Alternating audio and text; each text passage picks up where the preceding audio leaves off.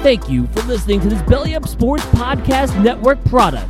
Some said we go belly up, so we made it our name, and we're still here. Another day is here, and you're ready for it. What to wear? Check. Breakfast, lunch, and dinner? Check. Planning for what's next and how to save for it? That's where Bank of America can help. For your financial to-dos, Bank of America has experts ready to help get you closer to your goals. Get started at one of our local financial centers or twenty-four seven in our mobile banking app. Find a location near you at bankofamerica.com slash talk to us. What would you like the power to do? Mobile banking requires downloading the app and is only available for select devices. Message and data rates may apply. Bank of America N A, member F D I C. You're listening to Theater in College Hoops. I am Subi. Alongside me, Taylor Dammel, here on uh, the last episode, I believe, of August, right? Or no, maybe we'll we'll we'll get there's thirty-one days in August. thirty days? Taylor, how many days are there in August? thirty, thirty-one. thirty-one. All right, never mind. The second to last episode uh about of this August. About the last episode before, before football college starts? sports start for the year. College sport. Yeah. We don't have college sports start for the year. That's true. Yeah. Um we're happy to be back. We're brought to you by Belly Up Media. Go download, subscribe, rate, and review us on whichever device it is that you use. Your college hooper of the day, former Georgia Tech guard, B J Elder. B J Elder, uh, he played four years at Georgia Tech, reached the Final Four um, with the Yellow Jackets under Paul Hewitt. Everyone always remembers Luke Schencher. They remember Jarrett Jack. Uh, this was, of course, the team that lost to UConn in the title game, but B J Elder is now currently serving on staff at uh, Georgia Tech with Damon Stoudemire. But that was a great name, a great name and a great player uh, and an instrumental player for that Yellow Jackets team. Uh, so B J Elder, he is your college hooper of the day. Check out the website at theater in college hoops dot com to make sure to follow us uh, at C B B Theater to find out where the feat is. You should also follow Taylor at Taylor Dammel. Let's open the curtains.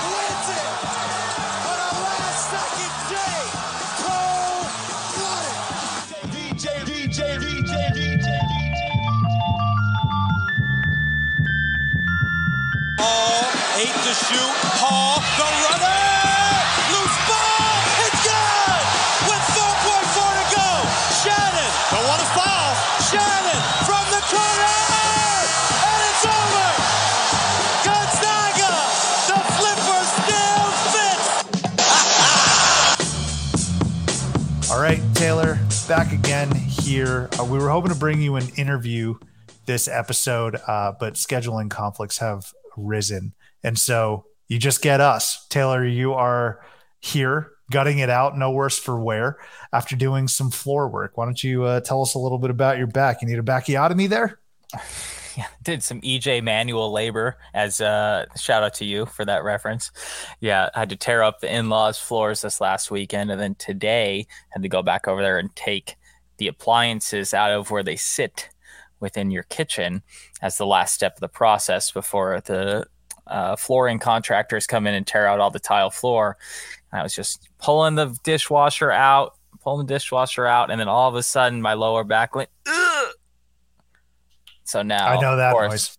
And so now, of course, to deal with this, I'm sitting on a six dollars cheap Walmart folding chair on the side of my bed uh, here in the office, let's call it, because the in-laws are staying at our house because of this now. So I don't have my usual office space. So my back's my back's rough right now, Mister Subramanian. So, so you gotta you gotta. I didn't know it was that bad when you were telling me about it. Uh, you're, you're sitting on a on a assistance sort of chair. Right now, yeah, I mean, let me see that. I mean, look at that thing. Oh, it's wow. Just, yeah, you know, our budget's not high. you're, you're, I hate to I hate to say that out loud to the listeners, but not a super high budget here on, uh, you know, Theater and College Hoops. So Um, I'm putting more of, let's put it this way, the budget that we do have, I'm not putting it into what I sit on. And so today's a bad day for that, but that's okay. Sometimes you just got to, pl- you got to play hurt, as we've talked about, um, you know, a lot in our lives. Now, let me, let me pivot from this for a moment, if I may, Sub. Today, I was boots on the ground at a college campus near me here at Arizona State. Went to lunch at Pedal House Brewing today. Um, Just wanted to, it was a good reminder that college is back on, which means that, again, of course, college football starts here this weekend and college basketball is coming up soon. And it's kind of funny how, I don't know if you notice, like, I'm trying to think in, in terms of where you live from a location standpoint. You're not really driving or cu- cruising through a college campus very often, are you? I live right by DePaul. Yeah. Are you cruising through?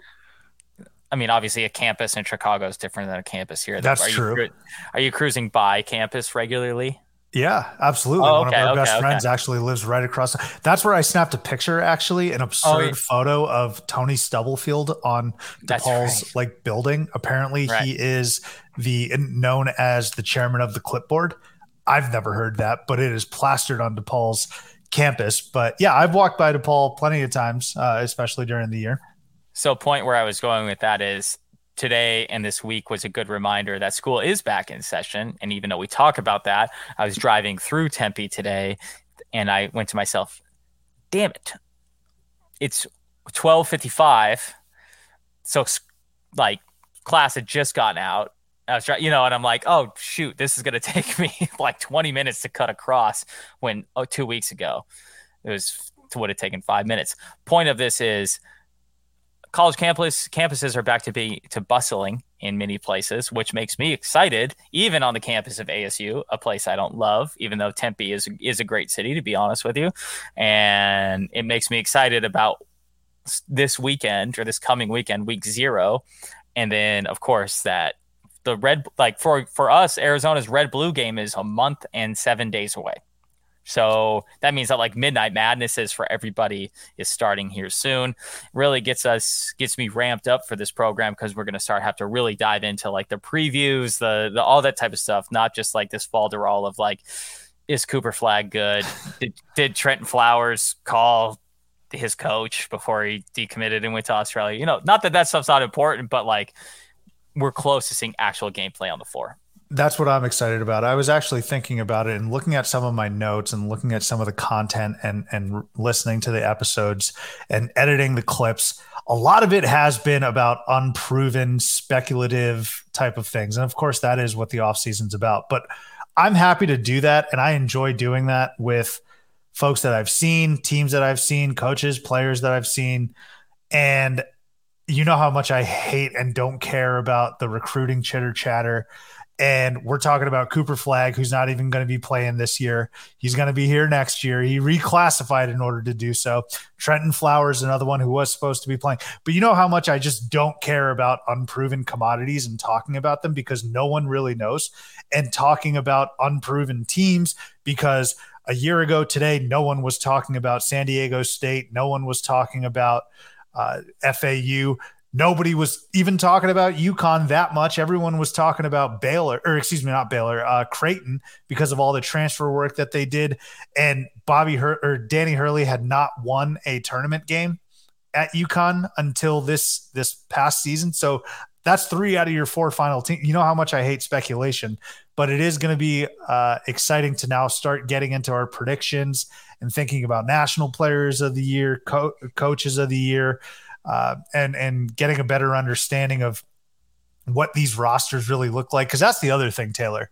The transfer window is pretty much closed. Like, nobody's transferring, portals closed, all that good stuff.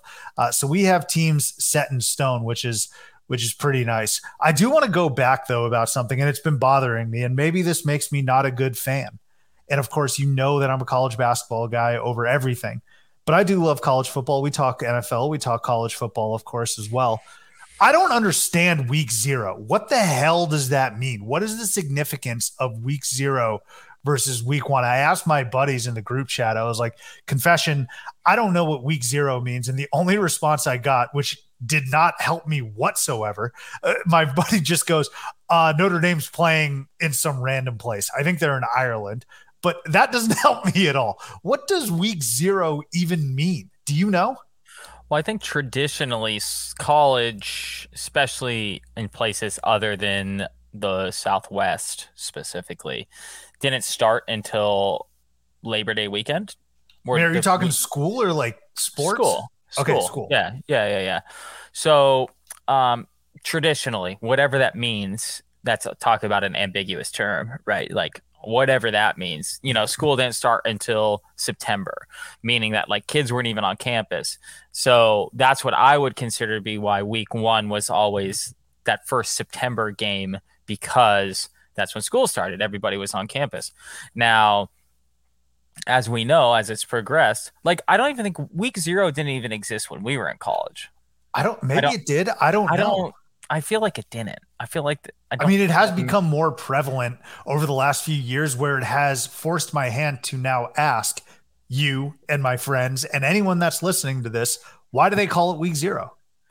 Yeah. There's eight games on Saturday this year. Um, you know, I, I, boy, this is, I feel like COVID has at least added a few games to this, just because they were expanded the season in two thousand twenty-one uh, to try and um, space out the games a little more. I feel like, I don't know, it's another, it's also another way to get another uh, bye week in there for the student athlete. So I'm not necessarily saying it's a bad thing. And I'm, I know you're not saying it, that's necessarily a bad thing either, but I feel like that's a part of it too. Um, the opportunity for these international games for a team like Notre Dame and Georgia Tech, right? They're playing, no, Navy, Navy, sorry. Navy. The, the other wishbone team, uh, or triple option, um, or former triple option team. But, um, triple option. Are they? Yeah. I don't even remember, but, uh, um, you know, that's a factor too. It's like, you can't go play a game in Ireland in October and then go back home and play U S C, you know, in, in the next week. Uh, yeah, I don't, I mean, I'm for it. I like it. I like the ease into the season, but uh, there's a little lack of like pomp and circumstance, I think, that comes with it. And that's such a big deal in college athletics. The thing, here's my complaint. Let me pivot off this for one quarter of a second here. My complaint about schools like Oregon or Washington specifically, just because that's the schools I know best on the West Coast, and I have cousins and friends and everybody who went to these schools, they start late in the year, like mid-September, late in the year. I think my cousin even said her first class last year was like September twenty-third or something. Are they on like quarters? Yeah, they're on quarters. Okay. Washington, well, every school in Washington is on quarters. That but think sense. about that. Think about it from a college bas- or college football perspective. There's a real opportunity you miss three of your six home games. Yeah, especially the, for especially for Oregon, where you're playing like the Sisters of the Poor at home for the first week of the year, and then you're playing like the Cousins of the Poor for the second week of the year, and then you're going and playing in Dallas against someone, and then you're back for one, and then you're out for two, and you're like, well, geez, we already yeah we missed like half of the home game season on campus, and I I don't have the perspective because I obviously didn't go to school at any of these places, but I feel like that just sucks. like, you know, like I mean, college basketball is great. We love college basketball, but it's it's certainly not the um, event that college football is on campus. And so to miss out on potentially half of those event, quote unquote, events every year kind of would suck, in my opinion. So um, in that regard, I feel like week zero kind of is terrible for a lot of students because they might not even be on campus yet. Yeah, so I appreciate all of the in-depth uh, analysis and the response. I just don't understand. Still like, didn't answer the question, though. No, no, it, it, you did. I, I get what you're saying, but I just just call it week one, please. Just like that's it. Because if I'm looking at it, if I see a team's one and zero after week zero, that doesn't make any sense whatsoever without having played a bye, right? So if you play, if you've played sixteen weeks in the N F L, but you've only played the sum of fifteen games. I get that because you've had a bye. It, it just, it, it, it doesn't compute to me. There are some things where I look at it and I'm probably slow. I'm probably an idiot in, in thinking about this because it doesn't seem as if other folks are up in arms about it. Uh, I just, I don't know. I don't, I don't get it. I just don't get it. Uh, but more power to college football. I know they have a stranglehold on all of that. And it's funny you bring up Oregon, by the way, because one of the first things I remembered from last year Uh, you, you you bring up their schedule in the first couple of weeks. I think they got absolutely bushwhacked by Georgia last year uh, in the in the opening game. And everyone, that's the other thing I, I I love about college football. And you kind of mentioned it a couple weeks ago, Taylor, as it relates to just, you know, preseason in the N F L, but even college football. You remember week one last year, Oregon sucks. They're terrible. I think they ended up with two or three losses, which is Dan Lanning's first year. Uh, but Oregon's terrible. They're awful. And then my favorite was Brian Kelly and L S U. I think they lost to Florida State week one, potentially. And everyone was jumping on them. Everyone said Brian Kelly doesn't, doesn't like, he's not a terrible fit in Baton Rouge. He's not getting across to the players. Uh, he's too, you know, he's, he's too, uh, stoic, and he's too stodgy. He's basically saying he's this white guy from New England who just came over from Notre Dame, prim and proper, and that's not how they do things in in Baton Rouge. And look what ended up happening. They won the S E C West and they beat Bama. Like, just give it a second, please. Week zero, week one, wait till after that. Well, if you look at Oregon last year, the only teams they lost to were Georgia, Washington, and actually a pretty good Oregon State team. So it's really, sure. I mean, all ranked teams, all big bowl games for those teams. Uh, here's not to dive down our uh, weekly deep college football dive that we accidentally do. But um, you know that Bo Nix Auburn Oregon game was like four years ago already. Speaking of going down to A T and T Stadium and playing there, that that strikes me as wild because I feel like that was a Justin Herbert versus Bo Nix game, and I feel like they're the same age. And, and Justin Herbert is a top five quarterback in the N F L and has been for years. And Bo Nix is now at Oregon, and he's got to be twenty-four years old at this point. He's still still grinding. Which more power to him. More power. I to would be, I would do the same thing if I was him. I'm not. This is absolutely not an anti-Bo Nix thing, but I just think it's funny that, like, after all of this, he's ended up back in Oregon like four years later. Um, and yeah, but, but like you said, Georgia beat Oregon forty-nine to three in that opening game last year. Yeah. And Oregon won like nine straight games after that. They were just fine. Yeah. Well, to your point about older players, everyone loves to crack jokes on Stetson Bennett, and feel free. But why I don't find it funny is because, one, Stetson Bennett lived the absolute life. He is arguably Georgia football's greatest player when it comes to school, like maybe him, Herschel Walker.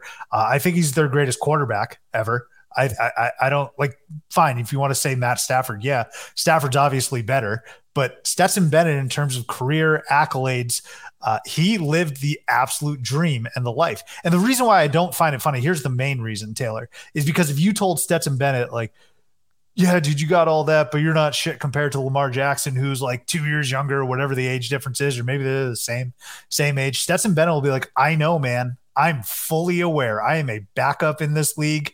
Uh, I, I understand that there's a lot of far more talented, accomplished pro players, but I live the dream. And some of those guys, and, and again, in the long run, it's probably better to have a more successful N F L career, but Stetson Bennett is going to be just fine. No one's looking at him like a bust or anything like that. He might get a statue in Athens. He's doing just fine. So that's why when people crack jokes, it's like, all right, congrats. I, I don't understand the end goal here. So how much do you, you not like the average person, you specifically, how much do you view a Super Bowl as more important than a college football national championship? To someone's personal career? Like, yeah. Yeah. Oh, Super Bowl. A thousand percent. So, okay. So where I'm going with this is, this might be a dumb question, but I'm totally okay with this. Would you rather be Stetson Bennett or like be remembered like Matthew Stafford? Stafford. St- yeah. Still. Okay. So just because of the Super Bowl though. In any other, if, well, if it was a non Super Bowl. And he's wealthy as hell. Kirk Cousins. Fine. We'll go with uh, I, like financially.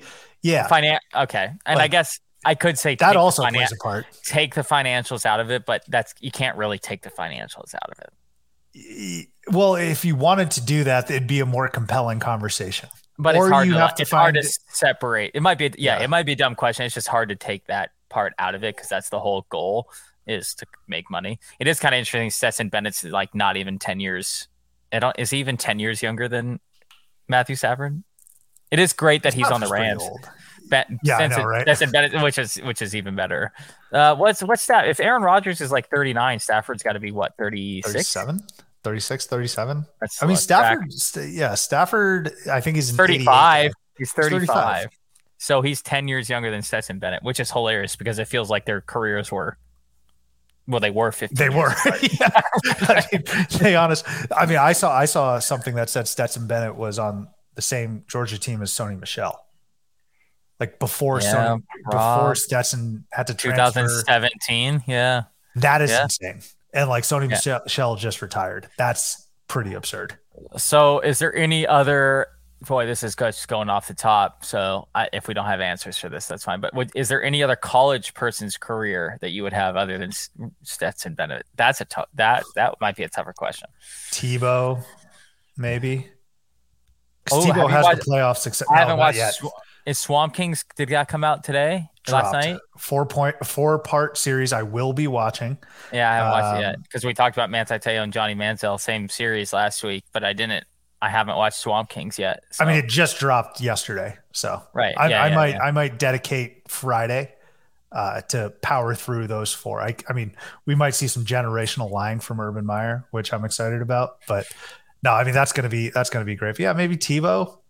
Um, maybe Johnny Manziel. Are you talking? Wait, did you say strictly college career? Yeah, yeah. Cam Newton's up there, man. Vince Young. But Stetson did it twice, Burrow. though. It, Stetson did it twice is the interesting part too. So it, during the N I L, during N I L too. So not only was he the man on campus, but he was I'm making the money sign right now, the man on campus as well. Yeah. For, in that regard, like imagine in us in college with like two million dollars. Yeah.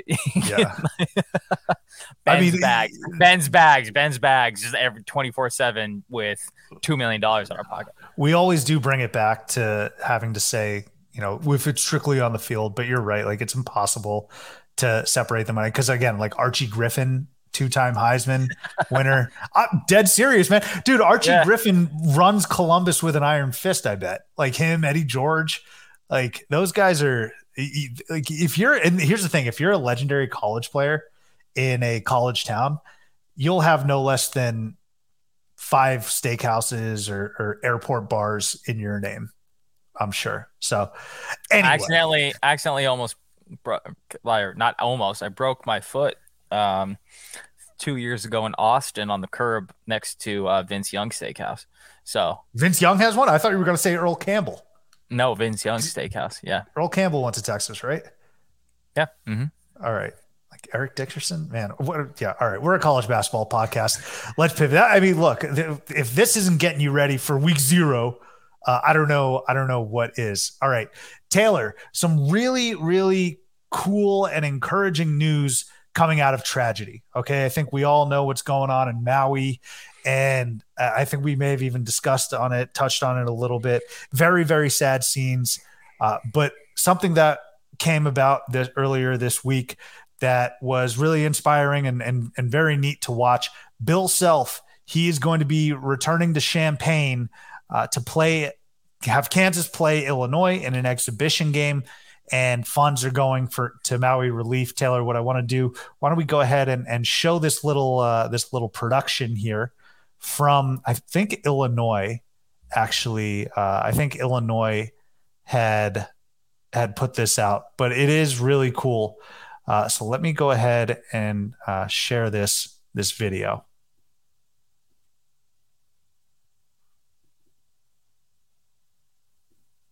Bear with me. Hey, Bill. Hey. Scrimmage. Let's talk. You got, we're good on the date. Yeah, we're we're good on the date. Uh, I thought it, I thought it was great last year, but with everything going on in Maui, Brad, what do you think that we uh, move that scrimmage to actually a public exhibition game and raise a ton of money and send it back to all those people that need so much and are in need right now over in Maui? I think uh, seeing this on the news, the devastation, if we can uh, do our part uh, to make things a little easier, uh, big fan of that. This would be a great idea. It's time for all of us to step up and do something for, for somebody else that's done so much for us over the years. Let me ask you this. What's your thoughts on the return of Bill Self and do it at our place in Champaign, come back where you paced the sidelines for a few years and had tremendous success. You got any interest in doing that? Let's move the scrimmage into Assembly Hall. I'm all for it. You, you, you, you figure out the logistics. The Jayhawks will show up. So you don't embarrass yourself. It's no longer Assembly Hall. We've changed it to the State Farm Center. We'll be glad to host you with a welcoming crew of about fifteen thousand six hundred uh, as you make the return back to Champaign. And what I will do is I will make sure that Hunter Dickinson knows that if there's a chorus of an unpopular negative chant, whenever Kansas enters the court, I'll make sure I walk in with Hunter and tell him they're all for him, and he won't know any different. So that'll be a good way to do it. Bill, that is one of the smartest things I've ever heard you say. We'll see you soon. Look forward to the game. All right, bud. Take care, man. Thanks.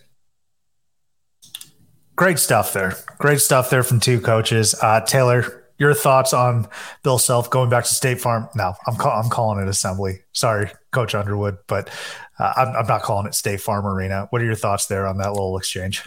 Well, as much as I hate to support our new conference rival, Bill Self and the Kansas Jayhawks, this is a really phenomenal idea.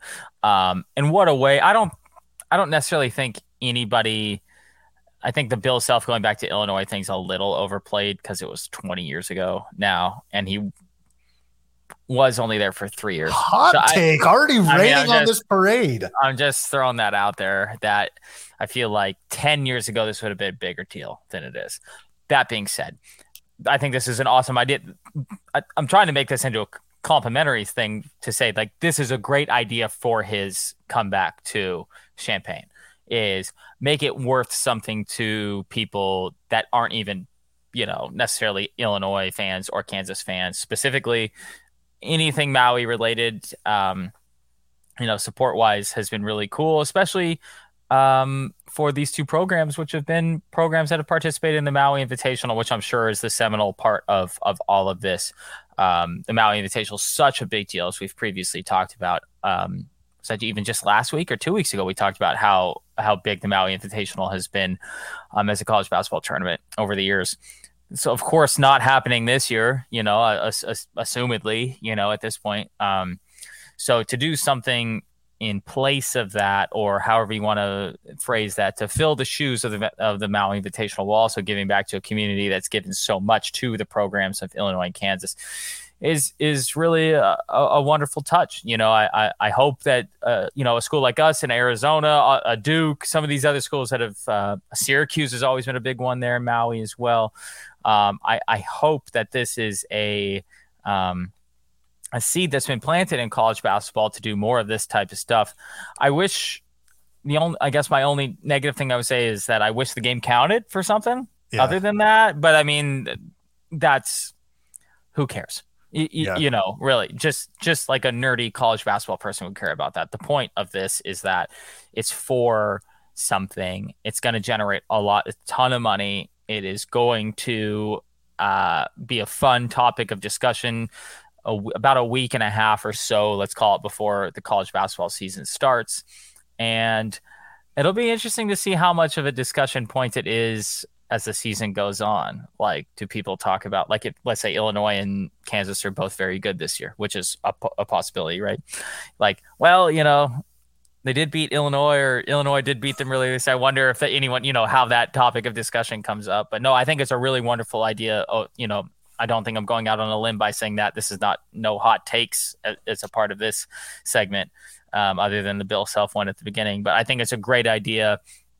And I hope, if possible, I know we're a little late in the game, but I hope, if possible, some of the teams that have regularly participated in the Maui Invitational can follow suit in some capacity to to create some kind of event like this as well. Yeah, I, I thought this was really neat how the production team, or whomever, the social media team, put this out. Thought that was pretty fun. And uh, and and Bill Self, like, he's just, I, I love Bill Self. He's so gregarious. He's got that that Oklahoma accent on him, uh, and he he puts in a, ties in uh, Hunter Dickinson as well. But him returning is going to be a lot of fun, and it's it's a win win win, right? It's a win for the fans, it's a win for both programs, the coaches, and, like, when I say the programs, I, I also mean ironing iron sharpening sharpening iron. Excuse me, I can't talk. But those two teams, this is going to be a high-level exhibition for sure. You had mentioned how how good we expect them both to be in two very competitive leagues, right? I'm I'm looking forward to seeing Coleman Hawkins going up against Hunter Dickinson. And and look, obviously you want to keep it civil, but this is a Big Ten return for Hunter Dickinson as well, a guy who has never beaten Illinois, which is, again, these are all just funny little subtextual items that don't mean anything compared to what the real purpose of this is. And that's, of course, for Maui relief. Uh, I, th- I think, Taylor, what I find so striking and so inspirational is how just that tournament, how the Maui Invitational has impacted and touched programs. Right. This is just a preseason invitational, but it it shows how much higher in regard I think people hold it in and how much more history it holds than, let's say, a Battle for Atlantis in the Bahamas or pretty much any of these other uh, invitationals or tournaments. OK, because like you had mentioned, there's there's familiar faces and familiar programs that participate in the Maui Invitational.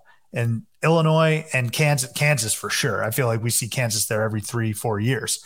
And you know for a fact that that what the devastating fires in Miami have touched these two programs and have touched these two coaches. Maui. What did I say? Miami. Oh, goodness. Maui. Sorry. Which is fascinating. No, I needed that. That That's true. But you know uh, th- that it's touched these two coaches to make them do this, right? I don't know if anything else. And, and, and of course, I would have rather Bill Self come to Champaign under far different circumstances, but it shows you the magnitude of that, of, of that island and that tournament and what it has on these other programs. And to your point, I would like to see other programs and schools and teams contribute in some way, right? I'd love to see UConn or Arizona do some sort of fundraiser. And I'm not necessarily asking for a scheduling uh, because like you said, it is August twenty-third, but figure out a way to donate some funds, uh, obviously to, to the good folks in, in Maui. But I just think this, this is going to be really fun. I've, I've never really been excited about exhibition games, right? Speculative stuff, going back to that, but knowing uh, what is at stake. And then of course, knowing the, the personnel that's involved, I think it's great. So I'm on the Maui Invitational website as we speak right now. And um, the the intro page now says, we've been monitoring the wildfire situation in Maui. Like, stay tuned for um, more. I can't imagine that they're still going to do this on Maui this year. Uh, you know, the Lahaina, it's the Lahaina Civic Center. Like, pretty much everything around the Lahaina Civic Center burned down, unfortunately. Um, so there's no... I, and that would be kind of disingenuous isn't the word, but you're a better wordsmith than I am. But, you know, it, it, I don't feel like it would be right to still do that there in November. Hey, everybody come in and celebrate. Well, the entire town around us is still like trying to rebuild. But I wonder what they can do this year. And wow. And speaking of, and no wonder I think that they're such a big part of the program, like Kansas and Syracuse are supposed to be part of the Maui Invitational this year, uh, along with Tennessee, Purdue, Marquette, Gonzaga, and of course, um, uh, Chaminade, excuse Chaminade, me. Yep. Um, so I wonder, you know, they'll in years past, I feel like they didn't do this during COVID. I think they moved it to L A or somewhere on the, on the mainland uh, during yeah. COVID. I wonder, I, I hope they do the same thing this year, as long as that's what the people of Maui want. If they, if the people of Maui want them to come, then, then more power to them, then, then let's make it happen. But I hope that it's one of those situations where a hundred percent proceeds go back to Maui, not even the Lahaina Civic Center, and to rebuild basketball, 'cause that just really pales in comparison to the importance of everybody else. But I feel like that would be cool. I hope that the Maui Invitational becomes this year specifically, and probably for the next couple of years, unfortunately, like as something that just is a supporter of the Maui or and the Lahaina community specifically. I I've been to Maui a good amount of times. Fortunately, you know, many of them, not my doing, uh, more of the parents doing of being there, but, um, Uh, I don't think they really even have another facility on the island that would kind of be able to host something like this. And so hopefully the Maui Invitational, at least for the, this this year and maybe next year, who knows, you know, becomes something where it's just a fundraising event to to to get Maui back on its feet and to then create in the future, when the timing is appropriate, to get college basketball back there. Because I think what you said was spot on. There's no historical significance to battle for Atlantis or the Wooden Invitational, even though it has John Wooden's name on it, doesn't mean anything. Or, you know, the only other one that ha- at this point in time, really, that I can think of off the top of my head that has any historical significance is like the N I T, preseason N I T yep. at, at M S G. Mm-hmm. Other than that, like, yeah, it's the, the Boca Raton Classic doesn't really move the needle. And, you know, even the Champions Classic doesn't mean really, as we've ta- as we, we talk about the Champions Classic a lot un- un- un- unintentionally, I guess. Um, That means nothing to me. Uh, you know, it's cool. It's a cool spectacle, but from the historical standpoint, it's not like, like the Maui Invitational, or like we've talked about, like the Great Alaska Shootout back in the day was big for me. And that was the other big tournament at the time. It no longer exists, but that was the other big tournament at the time. So hopefully, again, to beat this dead horse here, and let me say it for the seventeenth time, is hopefully it becomes just a fundraising event to get everybody back uh, to where they need to be, or at least as close as, you know, we possibly can come up with at this point. Yeah. I'm going to need to see Underwood and Bill Self in Hawaiian gear. I'm talking. That would like be a great. That, that would be a great touch. You're right.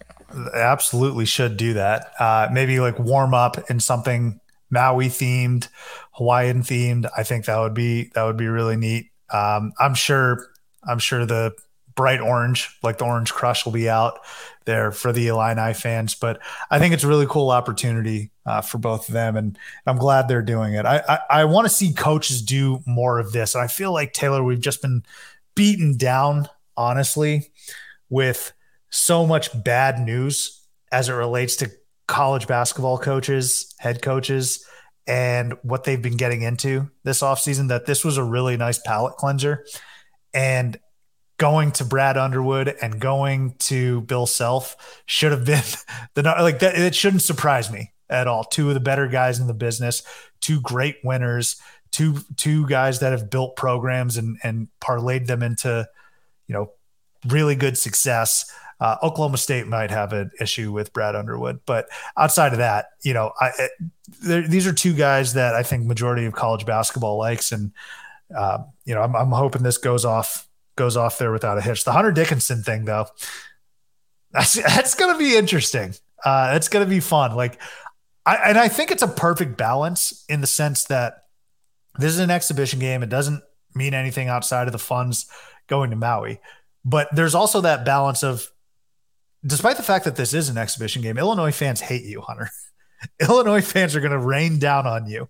And I guarantee you Hunter Dickinson is saying to himself, yeah, I'm pumped to get one more chance to go back, and, and this is for a good cause. But I I got to think a little part of him is just like, man, I, I got rid I got out of this conference where I've just been a villain for the past three years. Like, and now I'm going back. And potentially he's going to use this as an opportunity to exercise some demons. But even if he does and he beats Illinois, it's not going to count. Well, I think there is... I mean, does Oklahoma State have problems with both of these coaches? Not even just Underwood? I mean, Bill Self's an alum. I I don't know. I, more so Underwood, yeah, I would say. Yeah, no, he, I'm, like, I'm, he spent a I'm year just, and then he was off. I'm just saying the connections there, but yeah. Yeah. Um, you know, what would be really smart to do in this situation, even though I'd be surprised if they did it because they don't really know what they're doing, but E S P N should just start the College Game Day a week early. Week zero. And, yeah. We, is this week zero of college? Yeah. College game a, day week what, zero. Why not? What a great segue. Sue, you're a professional. You've done this before. This is episode two hundred eight. No wonder. Okay. No so wonder. No, no wonder we've gone this far. Um, no, but I think that would be an awesome thing to do too, is high, you know, E S P N highlight it. Um, college game day type of experience. It doesn't need to be, it's probably going to be on a Saturday, which means there's going to be, uh, is it on a Saturday? I'm not sure when the exact date is, to be honest. Yeah, but I just know it's happening. Um, but do it if, if even if it is on a Saturday, do the college game day. Just, you know, put it on E S P N, the Ocho or something. You know, like whatever. Just put it on E S P N U. Cut out the Wyoming Nevada game that you were going to have on that day for football, and just do it at yeah noon with call it with and do an hour. It doesn't have to be a full college game day, but just like a kind of like a skeleton staff college game day. Set up a desk, throw Reese Davis out there, and, you know, and Jay Will, and say, hey, here's what's going on. Please donate here, blah blah blah. Same thing they do with like the Jimmy V Classic. Just play like a five minute video before it. Do a little college game day segment about the hurt that's going on in Maui, why the Maui Invitational is so important, and then go into the exhibition game. I think that would be a really good way to kind of like tie a bow on this whole thing.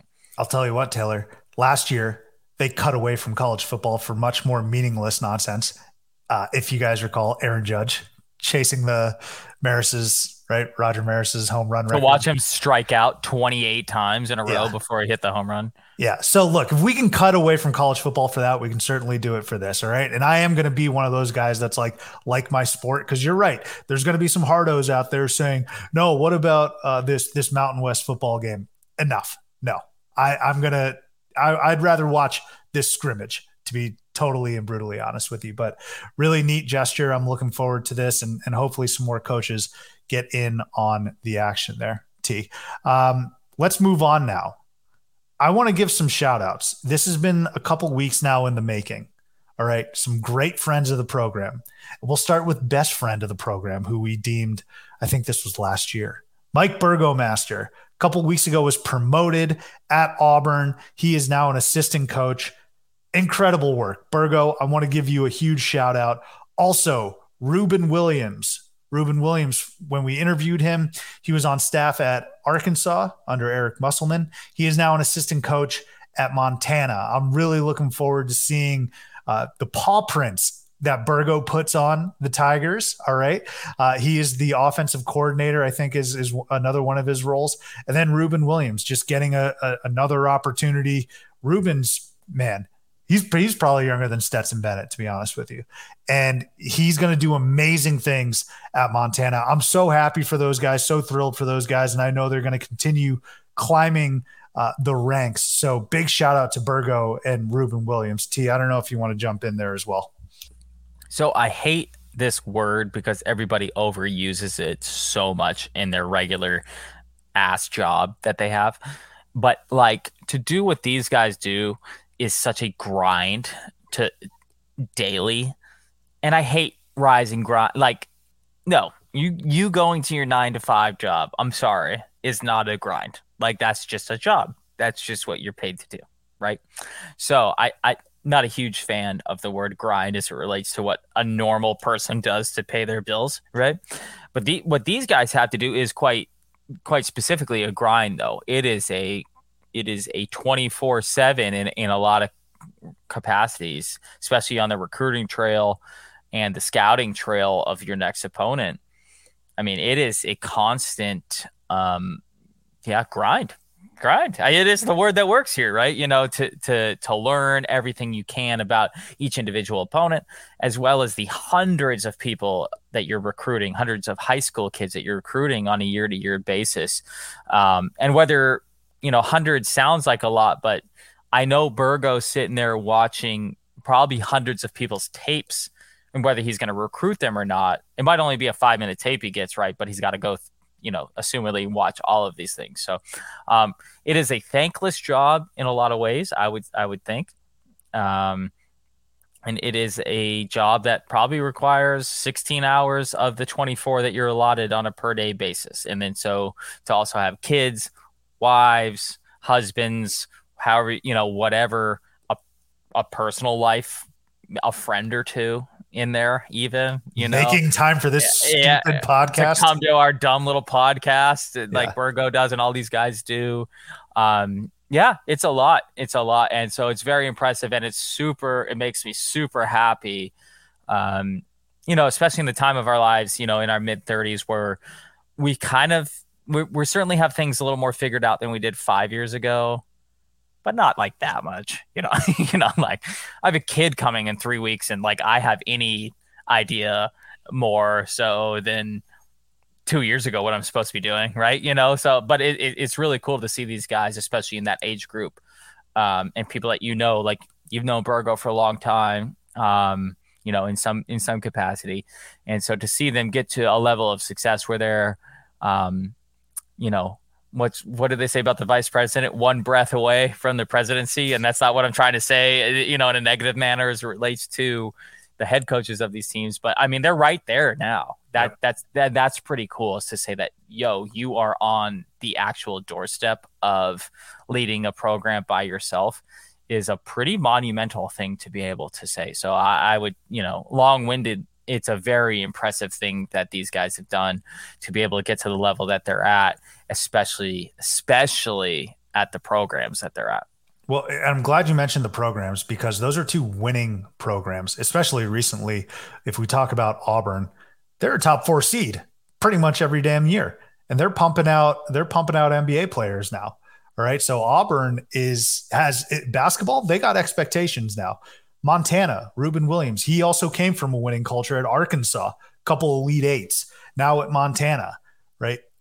These are, these are teams that are expected to go to the dance. And Montana, for the most part, you have to win your conference tournament. And they do that pretty much uh, every other year at, at the very least. And I, I want to unpack one other part of your answer, and it's the thankless part. And you're right. I totally understand what you're saying, because they don't get the plaudits. They don't get the interviews. They don't get the, the halftime uh, interviews or the post-game interviews, anything like that. But what I do find really, really neat is in following these guys, they get shouted out by top level players, and they get shouted out by pros. You talk about, if you, if, if we were lucky enough to have Jabari Smith or Walker Kessler on here, and not Walker Kessler, uh, is it Walker Kessler? Why am I blanking on his name? It's Walker Kessler, right? Yeah. I'm thinking of Kessler. I've, I thought I was uh, mixing him up with Kessler Edwards out of Pepperdine. Good Lord. If we were lucky enough to have Jabari Smith and Walker Kessler on this program, when we just dropped Burgo's name, I bet they would have so many great, bright, amazing stories to tell about him. If we were to talk to Nick Smith Junior, right, he probably would have some. Ronnie, uh, Ronnie Brewer, who's on staff at Arkansas, he'd have some amazing things to say about Reuben Williams. So I think it's really, really cool that, yes, it is a thankless job, Taylor, but the people that they do get thanks from are the ones that really count and are the ones that are truly, truly important. So Reuben Williams, Mike Burgomaster, congratulations on the next step. Keep killing it. I can't wait to see them both rise. And that, that goes for every assistant coach that we've had, right? Jeremy Pope, Ben Gonzalez a couple of weeks ago. I know Brett McConnell is going to be ahead. I'll, I'll put my life on Brett McConnell being a head coach uh, over there at Princeton. But I really wanted to shout out those two. And if I were to take it a step further, Burgo, who may have been the first real big name person with access to a D one team like he does at Auburn come onto the program. So you were close to spot on with Montana too. It's eleven of the last thirty-two years. So once every three years, essentially, yeah, for Montana making the tournament. No, I, but I'm, I'm in complete support of that. Like, they are a legitimate basketball program. Uh, them and Eastern Washington have essentially alternated in that conference, a couple of Sac, Sac states from time to time. Um, and a Montana State as well in there, uh, making those tournament appearances. But they, that's a that's not a program that's just to sign up anybody and hopefully it works out. Like, they have a, a, a pretty sustained tradition of success, and they have a number of great coaches that have bounced out of there over the years, like Larry Krastowiak, um, Lane Tinkle, all, you know, Michael Ray Richardson, all guys who got, you know, not only played there, but coached there as well, you know, and, and, and then went on, you know, Wayne Tinkle was at Oregon State. Um, Larry Kostoyak's at Utah, you know, was at Utah, uh, big, big program. So it's, it's a great feeder program for those type of, uh, uh, those type of larger steps. And so it's, it's, it's awesome. That's why I think it's so cool, is because you're just sitting there, you know, right on the edge of, like, the, let's call it the precipice of, like, the coaching pyramid, top of the coaching pyramid. And Matt, what a what a cool, and that's Montana. I'm not even talking about Auburn, who's in the S E C, you know, and who's been to Final Fours and stuff recently. So yeah, pretty awesome for those guys, and and super excited that we've had them here on the program, and and hopefully they don't they don't forget about us when they get those head coaching jobs in the future. Uh, I Burgo won't. Burgo won't. I know Burgo's Burgo not, won't. We're not going to let Burgo forget about this. So. Well, I'm just going to keep tweeting congratulations. And first of all, it is out of genuine happiness and thrill that I do that. But the, uh, look, I'm not going to lie. I'm not going to sit here and lie. Those those tweets where I'm congratulating them, like a small portion of me is like, hey, don't forget us, by the way.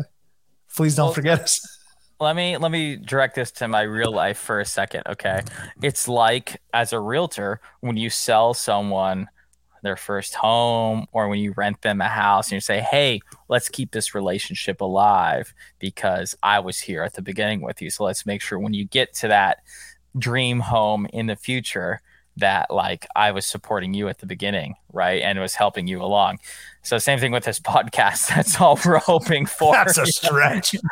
We had zero impact on their career trajectory. Is, hey, remember when we talked for forty-five minutes that one time when you were an assistant coach and it changed your life or not? I don't know, you know, but just oh. think about us as you, as you go forward. You know? Butterfly effect, right? What if you didn't come on to Titch?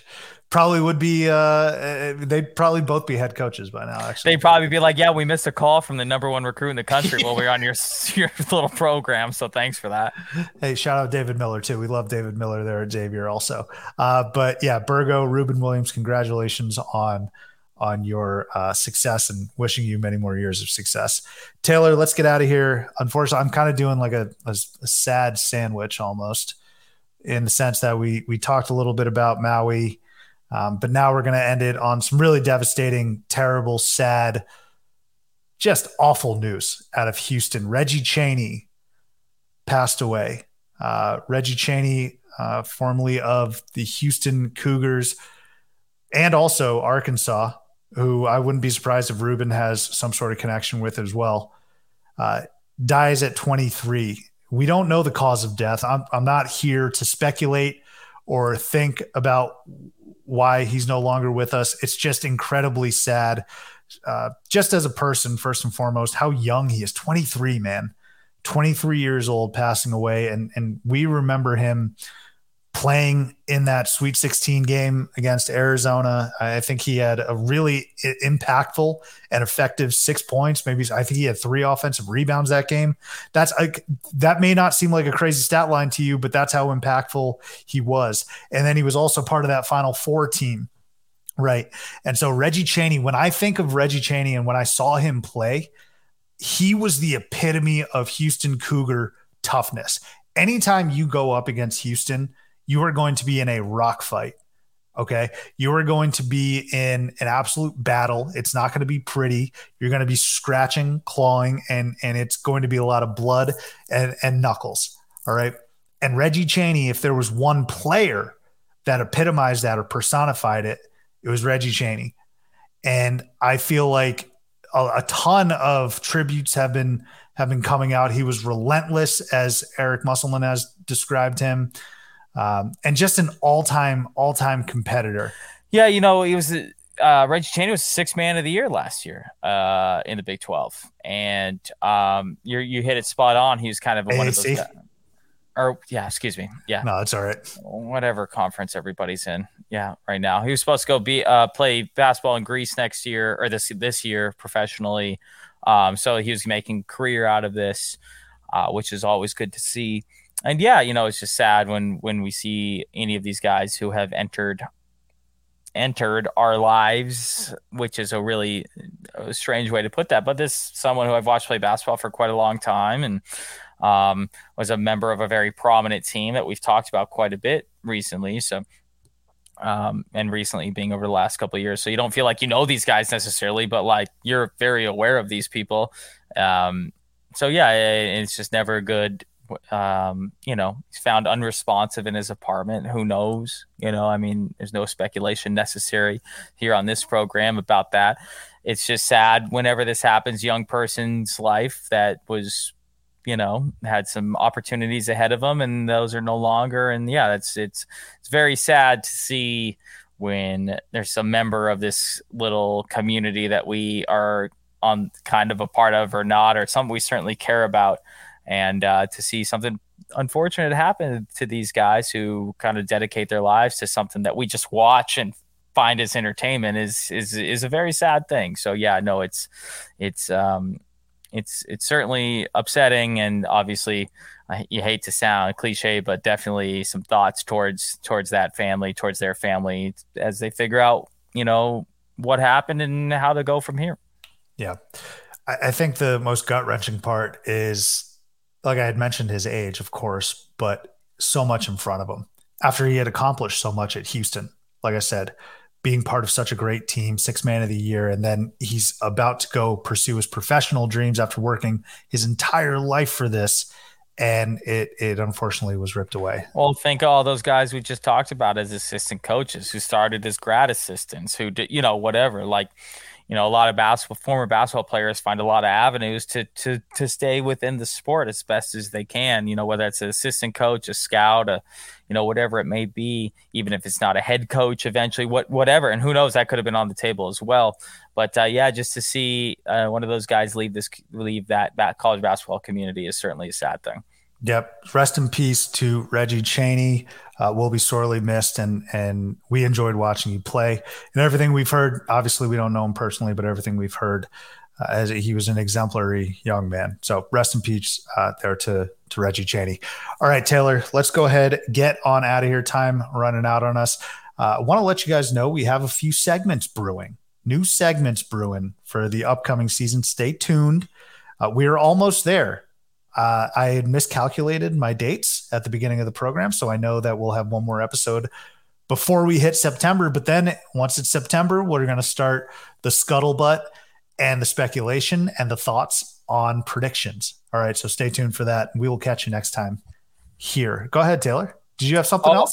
Oh, I was going to say, sorry, I, it's not that important because it's more of a, I don't, I don't, I hate to bring me up at this time, but oh yeah, add, go ahead. We want to add things as a positive note.